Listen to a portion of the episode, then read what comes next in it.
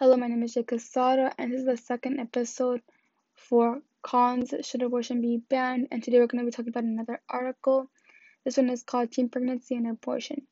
The article Teen Pregnancy and Abortion proposes the idea that teen pregnancy and abortion are intertwined and go hand in hand. It expands on the idea why teenagers get abortions and the challenges they face. These challenges include access to clinics, education, and the lack of maturity, which will become even more difficult if abortion is banned. Evidence shows that abortion laws vary from state to state, not, so not all teens have equal access to abortion clinics and have to go out of state to get an abortion. Yet even then, some teens don't have the funds to travel out of state to get these abortions.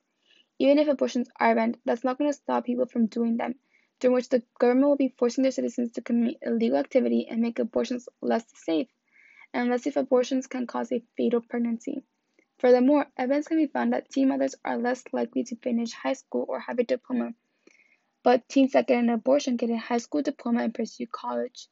If the teen had a child, they won't be able to finish high school, leaving them to work a minimum wage job, submitting both them and the child to financially unstable conditions.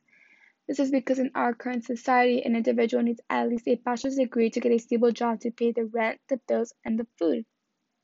Additionally, many teens have an abortion because they aren't mature enough to take care of another being.